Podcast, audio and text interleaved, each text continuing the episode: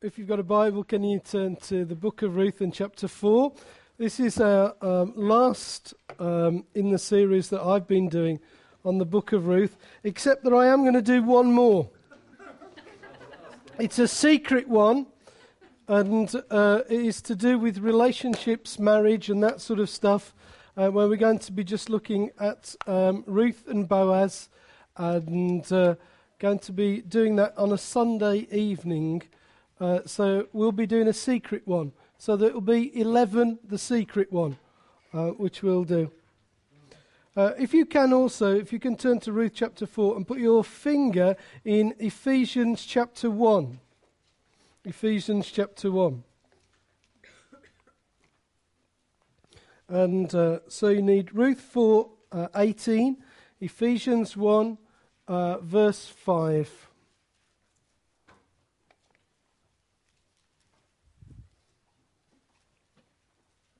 Everybody there? Now, these are the generations of Perez.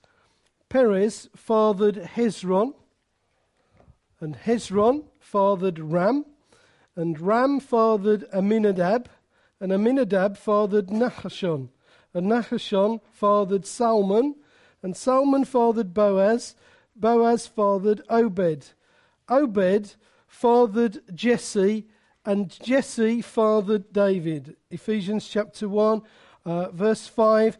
He predestined us for adoption as sons through Jesus Christ according to the purpose of his will.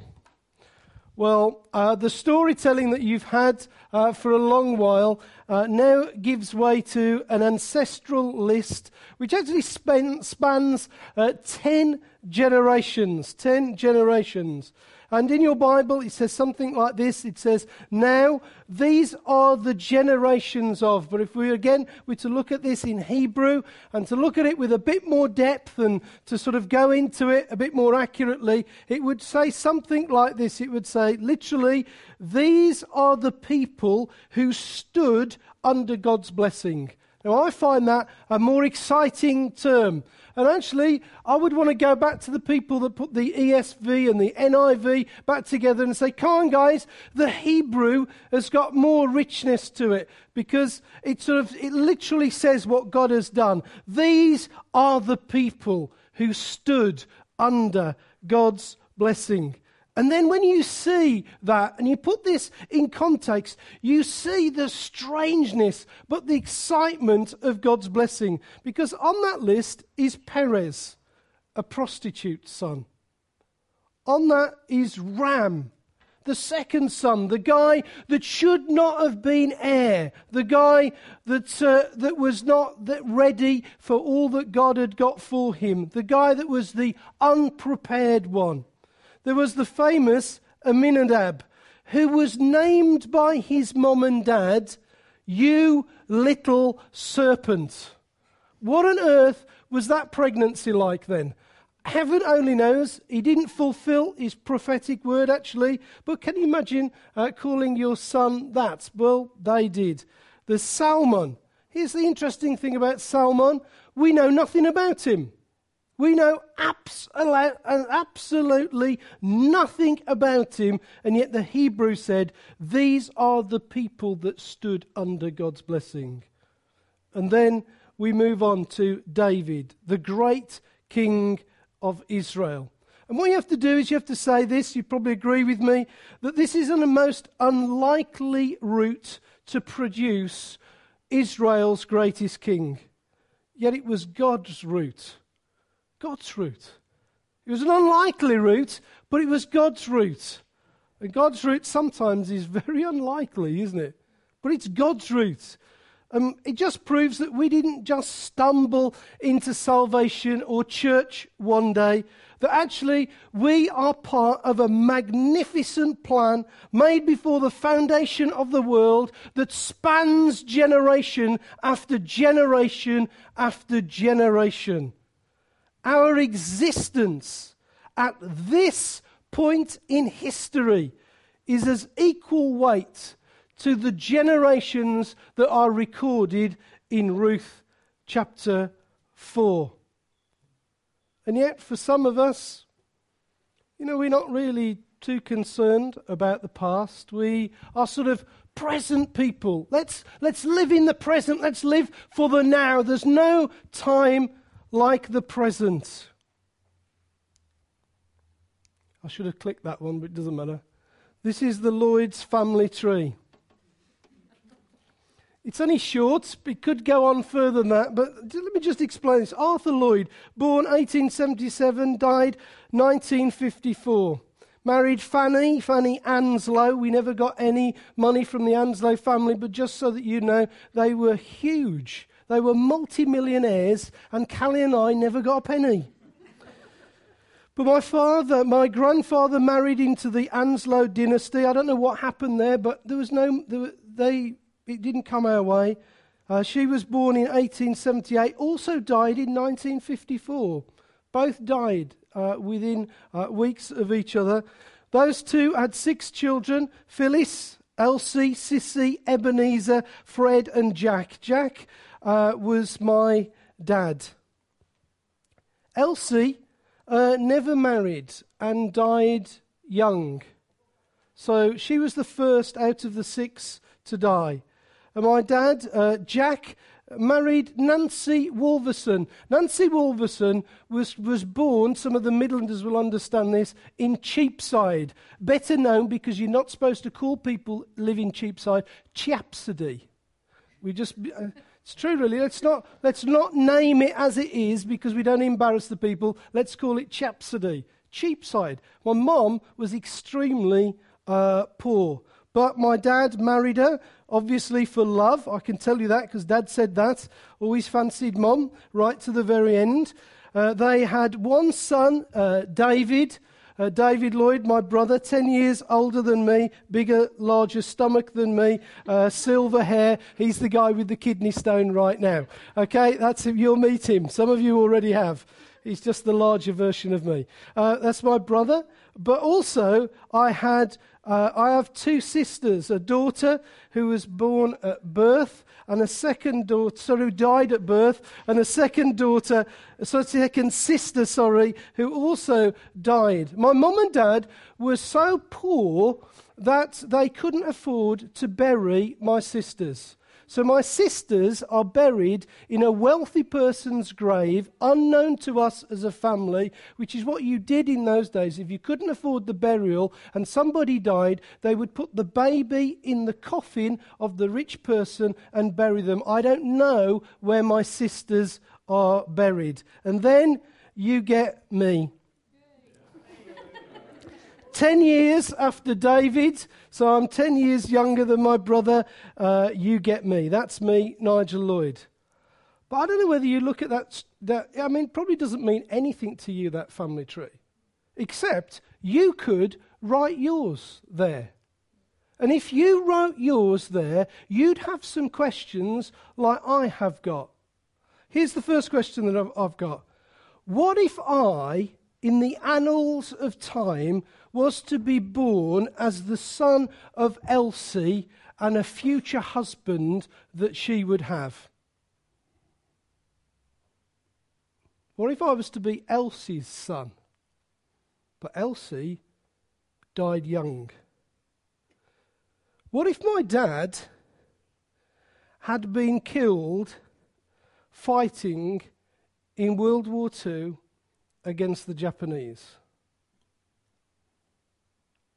We wouldn't have existed. What if my first sister would have lived? Would my mum and dad ever have had any other children? What if my mum and dad decided that three was enough? Would I have ever existed? Do you know? It is a remarkable work of God that you and I exist at all. We are no accident, folks. In, in fact, our very existence that has come through generations and generations of, let's say, quite different people is in itself a miracle. You and I are living miracles of the grace of God. And by looking back, by looking back, you can place value. You can place purpose. You can place destiny on your life because you can see what a miraculous thing it was for you to be sitting in this place at this time right now.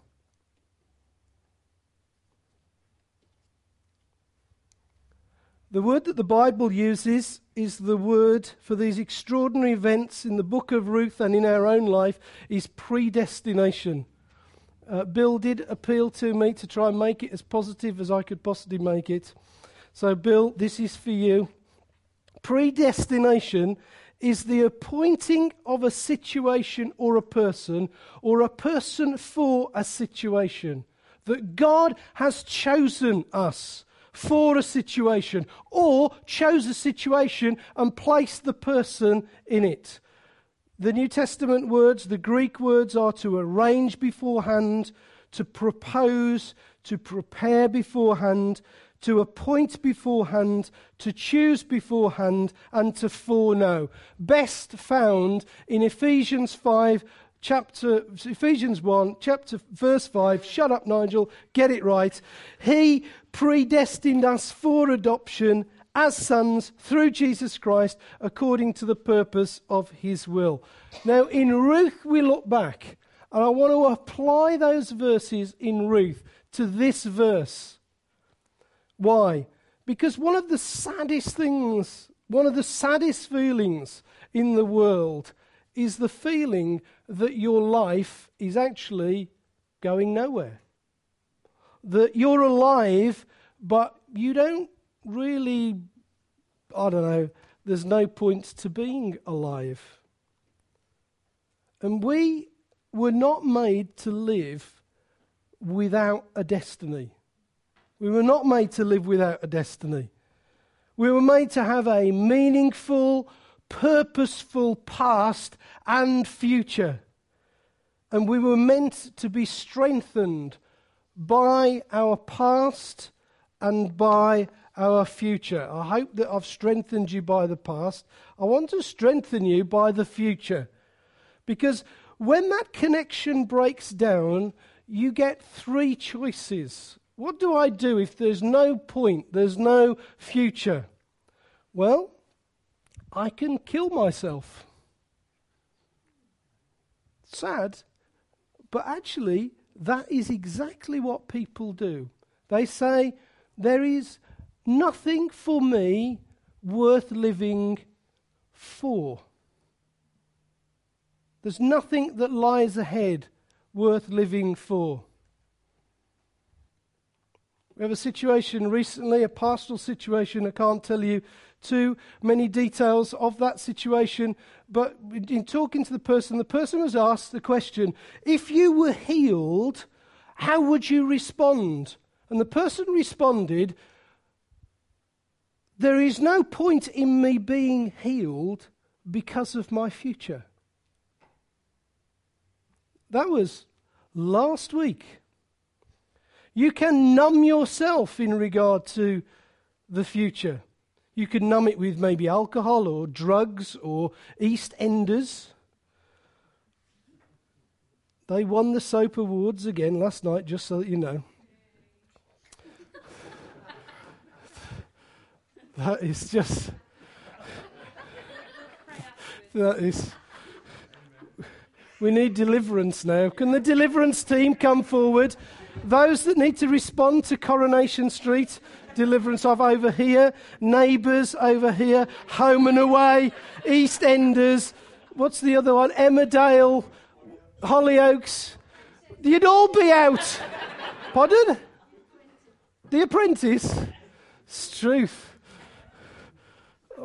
we would re- need Reinhardt now, wouldn't we? You'd all come forward. Anyway, you can numb yourself in all sorts of different ways, literally because you don't want to afraid. Some people that work frantically and actually take, uh, uh, take leisure in, um, uh, very seriously are actually doing that. Or, thirdly, you can actually sit down and say, what is my destiny? What did God called me to do? I'm going to quote you from uh, a book called Joel, uh, Charles Colson wrote, a book called Kingdoms in Conflict. Uh, this is nothing to do with uh, the war, so I don't want anybody to be offended by it, but I want you to listen to what happens in a Nazi concentration camp when purpose leaves. So, quote. In a Nazi concentration camp in Hungary during the Second World War, prisoners were forced to do a, the nauseating work in a sewerage plant. But it was work and something was accomplished, and there was a sense of purpose, even though it was in a sewerage camp. But the plant was destroyed, who by us? We bombed it. We bombed the sewer. I mean, come on, guys, you're going to bomb something. Why bomb the sewerage plant? But we did. We bombed the sewerage plant. So the Nazi officers got together and said, Now, what are we going to do with the prisoners of war? The place was levelled. So they came up with a scheme. And they said the prisoners must shovel sand into carts and drag it to the other end of the plant and dump it there. And the next day, they were ordered to shovel the sand back into carts, to move it all this way and dump it back there. And that was what they would do for the rest of their existence in the concentration camp in Hungary. Finally, as day went to day, an old man began to carry his barrow. And as he began to carry his barrow, he began to cry, which moved into crying uncontrollably. The gods, embarrassed, hauled him away from the rest of the people. Another began to scream loudly, quite disturbingly. He was beaten into silence. Then a young man who'd been in the camp for three years darted away from the group. And as the guards asked him to, sh- to stop, he walked purposely and directly towards an electrified fence. The other prisoners cried out for him to stop, but coolly and calmly he walked towards the electric fence. It was too late. There was a blinding flash and a terrible sizzling noise as smoke puffed out from his, fl- his smouldering flesh. In the days that followed, dozens of the prisoners went mad and ran from their work, work only to either be electrified on purpose by the electrified fence or to be shot by the guards. We were made to be sustained by a purposeful future. We were made to live in the assurance of a significant destiny.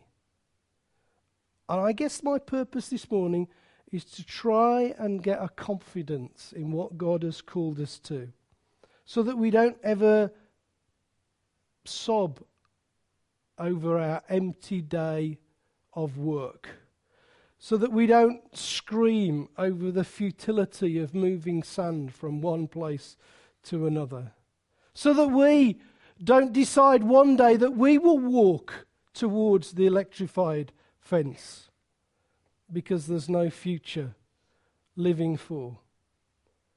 Now, the Bible raises the stakes in regard to our destiny.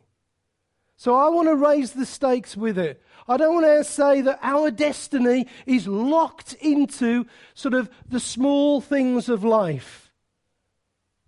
I want us to look at something of a greater destiny that God has called for us.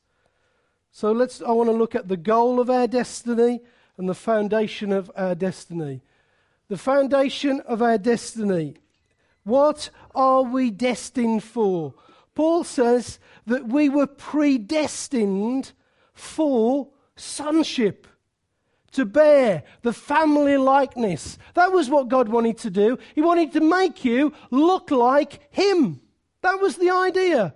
The sad thing that I've noticed is that I have two daughters, and it is a bit embarrassing when they say something like, You look like your dad, because they're girls. They don't really want to look like the dad. But it's quite strange, isn't it? But that is what God called. God called us to be, to bear witness of our dad. That was what we were called for. Verse 5 gives us the answer God predestined us for sonship. Our destiny before the creation of the world was to become His children. His children. Now, here's a technical thing. Please bear with me. Theologians, open your ears. Okay? The difference between predestination, which is mentioned in verse 5, and election, which is, meant, which is which is mentioned in Ephesians 1, verse 4, is that election refers to God's freedom in choosing whom he will predestine. Predestination refers to the goal or destiny in which he chose in which he chose us. What does that mean? It means that election is God choosing whom he will, but predestination is the determination that his will will come about. So, if you like, the predestined is this that he moved heaven and earth so that you could become his children. He literally did that. He moved heaven and he moved earth so that you would be born and predestined at this point. How many people do you know on the face of this earth that have, that have had heaven and earth move for them? It is an extraordinary thing. The universe was moved in time for you. Come on. What? Oh, you can't get your head around that, can you? What an extraordinary. How important are you, therefore? I am so important in, in what God's plans and purposes that He moved heaven and earth for me. So when God chose you, therefore, you can see that He had a purpose. He predestined that that would come about, namely, that you would become His child, that you would be a part of His family, that you would become an heir, that you would inherit all that He owns. Do you know that's yours? Do you know that heaven isn't just like the banqueting table bit? It isn't just that the, you know, the deaf hear, the blind see. You and I inherit heaven. My Auntie Sissy's will is just being sorted out. We can't sell the house. Apparently, I'll get a quarter of it. Before you ask how much that is, I'll get a quarter of it. I'll get a quarter of what would be 130,000. That's what Cal and I will get telling you the truth now, unless somebody makes a mad offer and we just take it out of panic. But that, that's. But you know, I get to inherit heaven. Heaven. It is barmy, but it's wonderful. Verse 5 He predestined us for sonship. And the one meaning that like the family likeness, it sort of, I don't, it says in verse, in verse 4, look, he chose us in him before the foundation. And if we can get this right, if we can link this together, verse 4, he chose us, there's the, there's the election bit, in him before the foundation of the world. Verse 5, he predestined us in sonship. If you reverse those two together, he chose us in him before the foundation of world. He predestined us for sonship. That is, for him and to be like him. I don't get my head round this. He wants us to be involved in his family, and he wants us to have all the riches of that family. Yeah, but I know you. And you know me. And still it stands before us. Join my family and have the lot. This is like sort of the lottery every day, isn't it? It's that sort of thing. Why would we why would God want to bring us into his family and then give us all of heaven? Why? It says, doesn't it, in that voice, in those verses, that we should be holy and blameless before him in love. That's the practical content of our destiny. This is what we were made for. We weren't just made so that we can inherit heaven.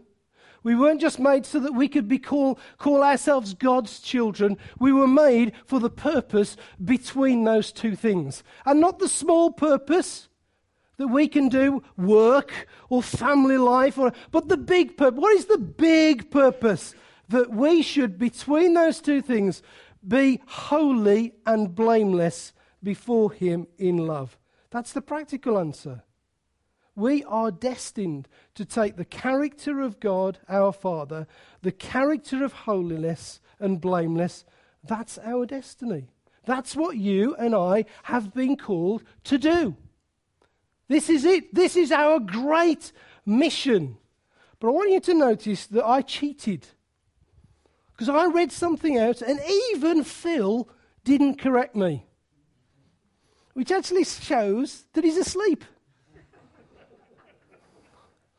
so now, for the sake of Phil, and you can listen in, what did I do? I read something that is different to your Bible, and you all believed it. Here it is. For Phil only, I read something like this.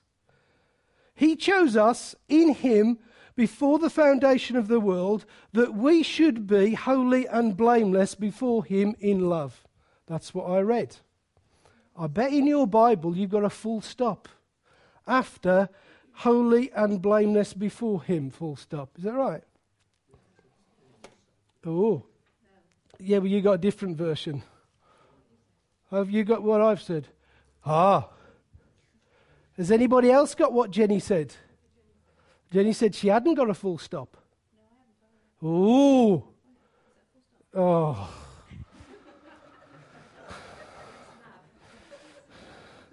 Has anybody got the big version? Okay.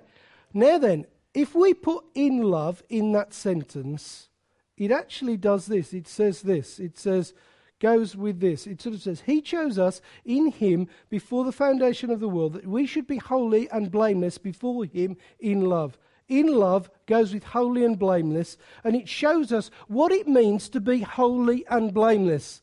It says that holy and blameless is a demonstration of love. We'll come back to that. Okay? David's just checking whether he's got a full stop. Now then, for the people that have got the other Bible, that's not the JW or the Mormon version, but just the normal version. It's the other one is the other way that in love links it with predestined in verse 5. And so if you wanted to put the Greek connection, the Greek connection is he predestined us in love for sonship. Okay? And what that means is that the way that we were predestined was in love. That because He loved us, He predestined us. Now then, the order of those words in Greek, you can have either. So now you can fight over it. You can be, you can be holy and blameless and, the, and the, the, the description of what holy and blameless means is by a demonstration of love. Or you can think that love was the reason that we were predestined. Actually, both of them are right. Except that in this verse here, we have a parallel verse. And that is 1 Thessalonians 3, verses 12 and 13, which you can have a look at because we have a similar verse. And why am I saying this? Well, I'll get to it in a minute. Please bear with me. 1 Thessalonians 3, verses 12 and 13 says this Same person writing it, and may the Lord make you increase and abound in love for one another and for all as we do for you, so that he may establish your hearts blameless in holiness before our God and Father at the coming age of our Lord Jesus Christ with all his saints. Now, the clever people will know that there are, there are similarities in those two verses. The words in love, blameless, holiness, God and Father, He chose us. There is, there is a similar thing. So, what is the argument here? The argument actually is here that Paul is probably arguing at this point for the first one. He chose us in Him before the foundation of the world, that we should be holy and blameless before Him in love. Therefore, our destiny, what God created us for, what God called us into heaven for, what God prepared heaven and all that that should be for, was that we should demonstrate holy and blameless lives by love. By love. That actually, the pathway to being holy, the pathway to being blameless, is by love. By love. God predestined us to be his children. We were destined to be like him. We were destined to be holy. We were destined to blame. How does that work? It means that I have been called to love Him. How am I blameless? How am I holy? What does all that mean? When we start singing, you know, I want to be holy like you are holy and all that sort of stuff, and we start going into behavior, here the Apostle Paul tells us how it is. Firstly, that we love Him that we love Him, that we're consumed with love for Him, that that's what I'm about. I am about loving Him. What's the second part of that? That I, we love as Christians each other. That my calling before God, the reason that I exist, the very destiny that I have, is so that I might love you as God loved me. That's my challenge. And the third one, is that not just that we love him, but that we love each other, that we love all men. Whether by race or gender or size or age, we're called to love all men. All men. Now, if you want to check how your blamelessness and how your holiness is doing, you can ask yourself a question. Mark myself, Nigel, out of 10. Love for God, 1 out of 10. Love for the brothers and sisters in Christ, 2 out of 10. Love for all men, half out of 10. But at least it tells us how we're doing in the holy and blameless stakes. It tells us how we're doing. It tells us where we are. And it tells us that I have a significant destiny before God because I've got a long way to go. That's why it says in 1 John 3, verse 10, by this, by this it is evident who are the children of God and who are the children of the devil. That sounds harsh, doesn't it? But it goes on, it says, Whoever does not practice righteousness is not of God, nor is the one who does not love his brother. His brother. So the Apostle Paul's argument is how are you doing? How are you doing? So our destiny is to be as holy as our Father is holy. And that means, by our very essence, is that we are going to need to love like our Father loves. So I think I've got a full life then.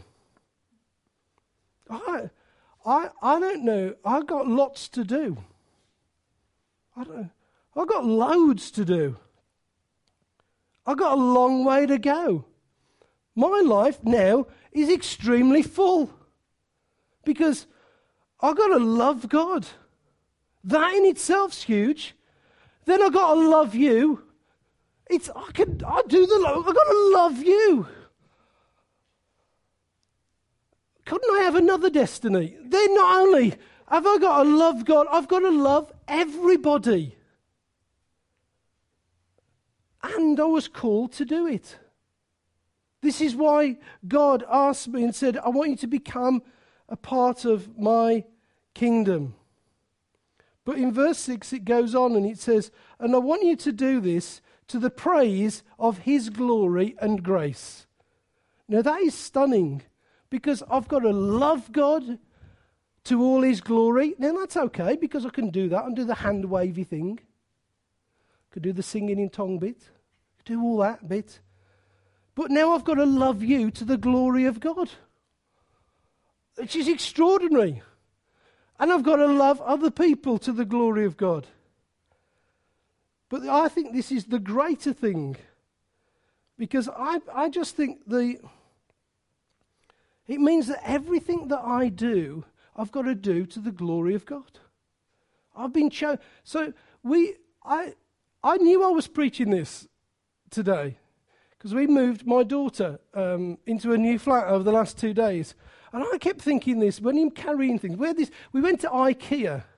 Have you ever been to IKEA? It is, it is hell, isn't it?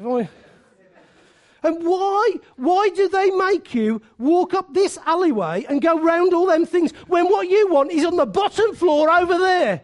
And they do that, don't you? And you've got to keep walking down there, and it goes like this, and it goes back like this, and you're over there, and it just keeps saying exit.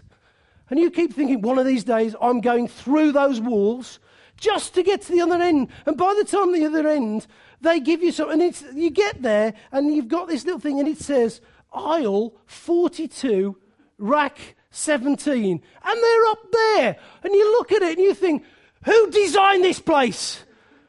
It's here? They're Swedish. Oh no, sir. We know. They designed it. And then they give you this trolley and it says things like, put all the labels on the end. How many of us buy things in IKEA all the same size? And you've got to, and you get to the checkout and they say, um, you put the things, the, and you say, no, because I've got one like that and one like this and one like that. And you've got this shelf like this. And then, then what he does is your daughter, I don't know why, sees something on the internet. I don't know why I'm saying this. Oh, I do. Um, she sees something on the internet and she orders it like you do, and you collect it. And there you are thinking, this is not going to go in the car. and you think, can I get down the M5 with the tail, you know? And, and, how many times have we driven along the thinking, look at that blooming idiot with that thing, thing. and now I am that idiot. So, but then we get back to it. The car's full. And where is she? Three flights up. And it's this long, thin bookcase. And you've got to get it up three flights. And she's saying, I'll take the top, you take the bottom. And I think, yeah. this sort of stuff. And then I don't know the Lord does this to you. And then, sort of, as I'm getting it out the car, and by now I'm hot because I've had the IKEA experience, I'm, I'm just thinking of this. In a moment, I go back, and it says, Nigel, your destiny is to do everything to the praise of His glory. and I'm thinking, I sinned approaching IKEA. I looked at this place and cursed it before I walked into it. I, I cursed it as I walked round. I cursed those aisles. And now I'm cursing it again. But what I've realized is, therefore, I've got much more yet to do. That actually, my sanctification, the proof of my destiny, is that one day that I will walk into IKEA transformed by the love that God has got for me. That I will sing choruses and hymns as I go round IKEA's aisles. I will witness to everybody there because I want to be there to the grace and glory of God. And I will want to dwell in the place forever and ever. Amen. Because I am so sanctified that now I know that I'm going to do everything to the glory of God the Father. But I bet you that you have moments just like me. And I want to ask you this question Where is your IKEA? Not Junction 9, but where is your personal IKEA?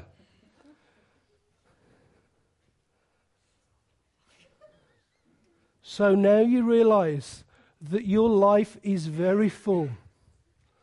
That you've got to do everything to the glory of His praise. That you've got to love Him. You've got to love each other. That you've got, you think you've got time on your hands. No, we haven't got time on our hands. I don't know why I'm saying that, but you understand it, don't you? Where's my thingy? I had it once. Pocket? No, yes, it's it. Let's get. Let, else, I'm going to stay on IKEA. No, I don't want to do that. Let's do that.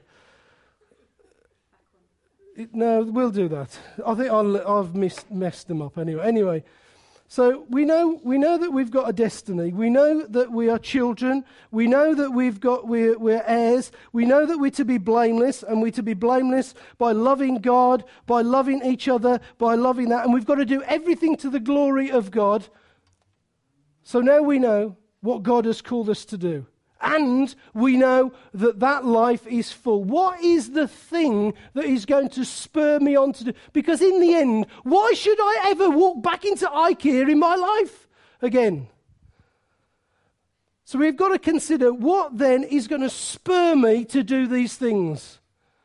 And here's the answer. In verse, uh, in, in verse 5, it says this Everything is achieved through Jesus Christ. In verse 5, I mocked the slides up, really, haven't I? Is, no, that's I'm on here now. Uh, is it the next one? Do it of that. No, that's right. No, it doesn't matter. I'll do you a demonstration on the slides afterwards. Anyway, the, actually, verse 5 God predestined us to sonship through Jesus Christ that actually the motivating force for all of this, because actually, Phil, I don't really want to do my best to love you. it's true, isn't it, really? Unless you like Wolverhampton Wanderers, un- unless you like, you see, there's the problem. See, you can see what something has got to motivate us to do. Do you see what I mean? Something's got to motivate us. So, what motivates us to want to do these things? What motivates myself to, to love out there, to do everything to the glory of God? It says, through Jesus Christ. And if you read Ephesians 5, you know that one about love your husbands. You get this wonderful thing about husbands love your wives and wives do this, but in the background, you get the idea of what Christ has done. That husbands love your wives as Christ loved the church and gave himself up for her, that he might sanctify her, that he might cleanse her by the washing of water in the word, that he might present the church to himself with splendor, without rock, without what? Spot or wrinkle, that she might be holy and blameless. It's exactly the same sort of tenor there that we find in Ephesians 1. In other words, the basis of us becoming holy, the basis of us becoming blameless before God. The basis of our love for each other, our love for the world, our love for one, is actually a realization of the loving self sacrifice of Jesus Christ on our behalf. You ain't going to do it unless you have considered the cross. That's the point. The point is this that there is no reason, there is nothing that will motivate us, that will stir us greater than a realization that everything has been achieved through Jesus Christ. Therefore, what motivates me is not that my great grandfather is Arthur or my great grandmother is Fanny and I didn't get my inheritance or even that I've got heaven and that I will be an heir. And I'll be an heir to all these things. But what motivates me is what Jesus did on the cross.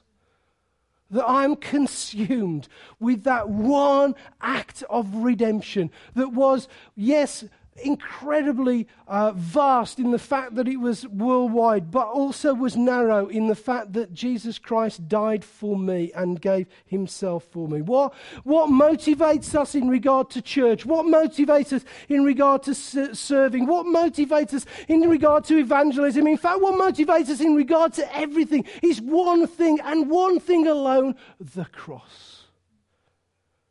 And I can drive you by law. I can, we can make rotas up and force the house group leaders to batter you. I can, I can say to all sorts of people, I can coerce you and convince you and use eloquent words, but do you know nothing will change you other than the work of the cross? Because when you have seen the cross and you've seen Jesus in all his both brokenness and glory, then it is your pleasure to serve him. And it's that. It's that. Therefore, not in, in the book, uh, I don't know whether you've ever read, read the book, The Passion of Jesus Christ. It's a book by John Piper. And in it, John Piper gives 50 reasons why, why he came to die. I don't know whether I could, you know, 50. I could do about 12. I was thinking 50. But he wrote 50 reasons. And in the introduction, he comments this, and I think it's the most incredible thing. He says this He said, God is most glorified in us when we are most satisfied in Him. Do you get that? And we will not actually see our destiny until that we have seen this. Because our motivation will be wrong and we will fail. We will fail. I want to ask you a question. What consumes you? What motivates you? What thrills you? What stirs you? What gets you up in the morning? Is it the cross? Does the, is it the cross? Let the cross stir you. Let the cross wake you up. Let the cross get you going. It is the most transforming thing on the face of this earth. Here's the other extraordinary thing it was His sovereign free will to do it for us. God predestined us to sonship through Jesus Christ for Himself according to the good pleasure of His will. I just think this one catches me out. I just think it catches me out.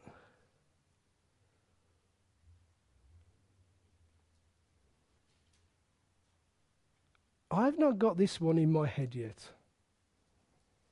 The point of this text is to teach us this morning that we owe our adoption into God's family to the good pleasure of His will. We're chosen before the foundation of the world. We're predestined into sonship. Our holiness and love is not according to what we have done, but according to what we've understood in the cross.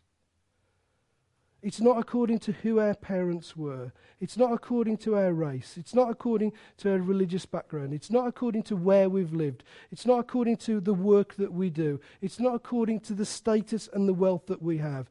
It's not according to what you and I have willed.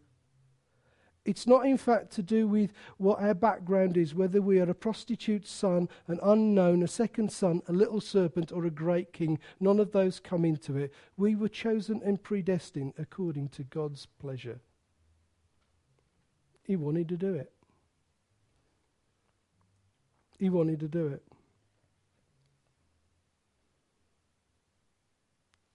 He decided that he would open the door for you. Why? I don't understand it either. I don't. Do you know what the pleasure of his will is, sort of? It's this sort of picture. It's sort of, I want you to go into the supermarket. And I want you to see all those items on the shelves. And you can take off whatever you want that day. So you go into Tesco's or Sainsbury's or wherever you shop, or Asda, Lidl or Aldi, just to keep the list open, I don't know. I want you to imagine there's nobody there but the shelves are free. And you've got the trolley like this. And you can walk out and you say, Today I fancy that. And we never have that because we can't afford it. But today we'll have that. And you just go along and you randomly choose whatever you want. Can you imagine that? No list, no budget, no nothing, no, nothing in it. And there, there in the history of time is people. People past, people present, and people future. There are the faces, there, there are the looks, there, are, there they are, the names and that sort of stuff. And you are all there sitting on the shelves in God's supermarket.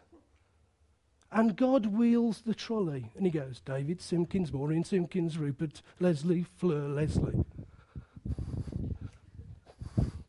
Just as this. And you think, well, well, well no, hold on. What, what, why did, what about the baked beans? I don't know. Here's the wonderful thing the super trolley, the super trolley, the trolley thing, it passed you. And he just decided to pull you off the shelf. I don't understand it either, except that I understand this word that he must have chosen me, therefore, for a reason. He didn't choose that, but he chose this, and he predestined me, and it's extraordinary, and I'm stuck. I don't understand it, but boy, is that a wonder. It is a wonder. Why? The pleasure of his good will. The trolley going by, and he went, Denzel. Will I ever understand it? No.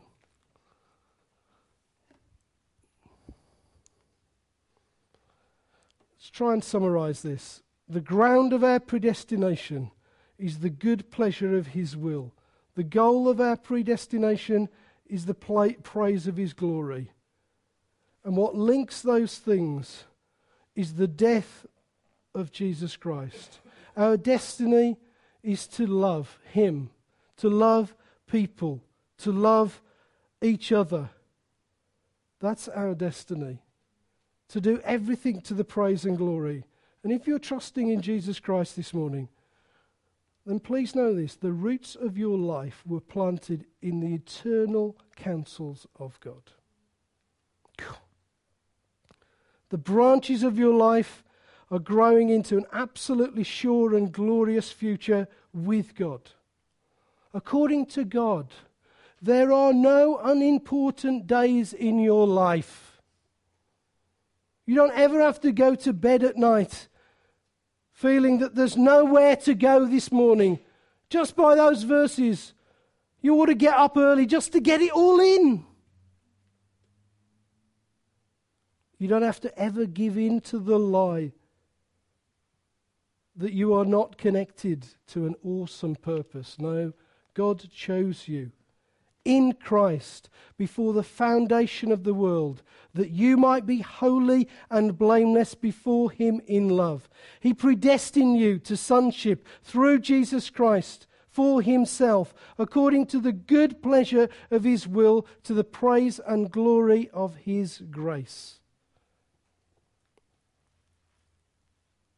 Wake up the most privileged people on earth and serve the King that chose you. Let's pray.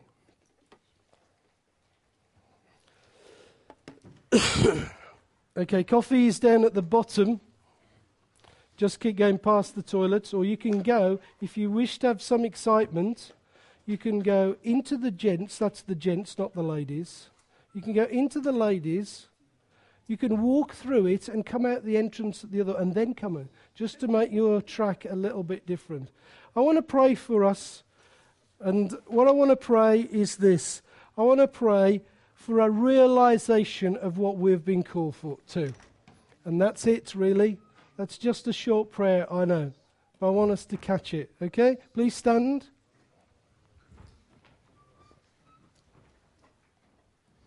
Father, I want to thank you that you did not call us